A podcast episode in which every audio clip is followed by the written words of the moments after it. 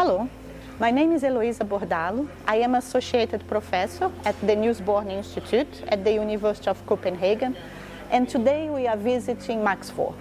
Max IV is a fantastic facility in Lund, just across the Øresund Bridge. And why do we come here? And why this fascinating machine is interesting?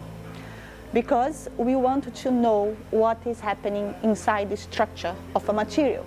And in this case, this is Biomax we look at protein structure. By knowing protein structures, we can develop, for example, better vaccines for COVID, better drugs to treat different diseases. We can have a better life. Why should we do that? Why this type of research is interesting and why we would like you as a student to come to work with us? First of all, by the discovery itself, discovering something, solving a new structure is fascinating. Second, there is all the societal impact that you can make. And third, think about all the technological development that you can contribute to. Behind us, there is a particle accelerator.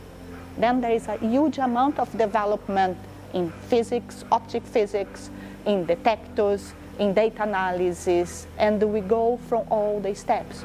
For the production of photons that are the heart of light at Max IV, to publications and changes of society. So if you want to have more information, just contact us.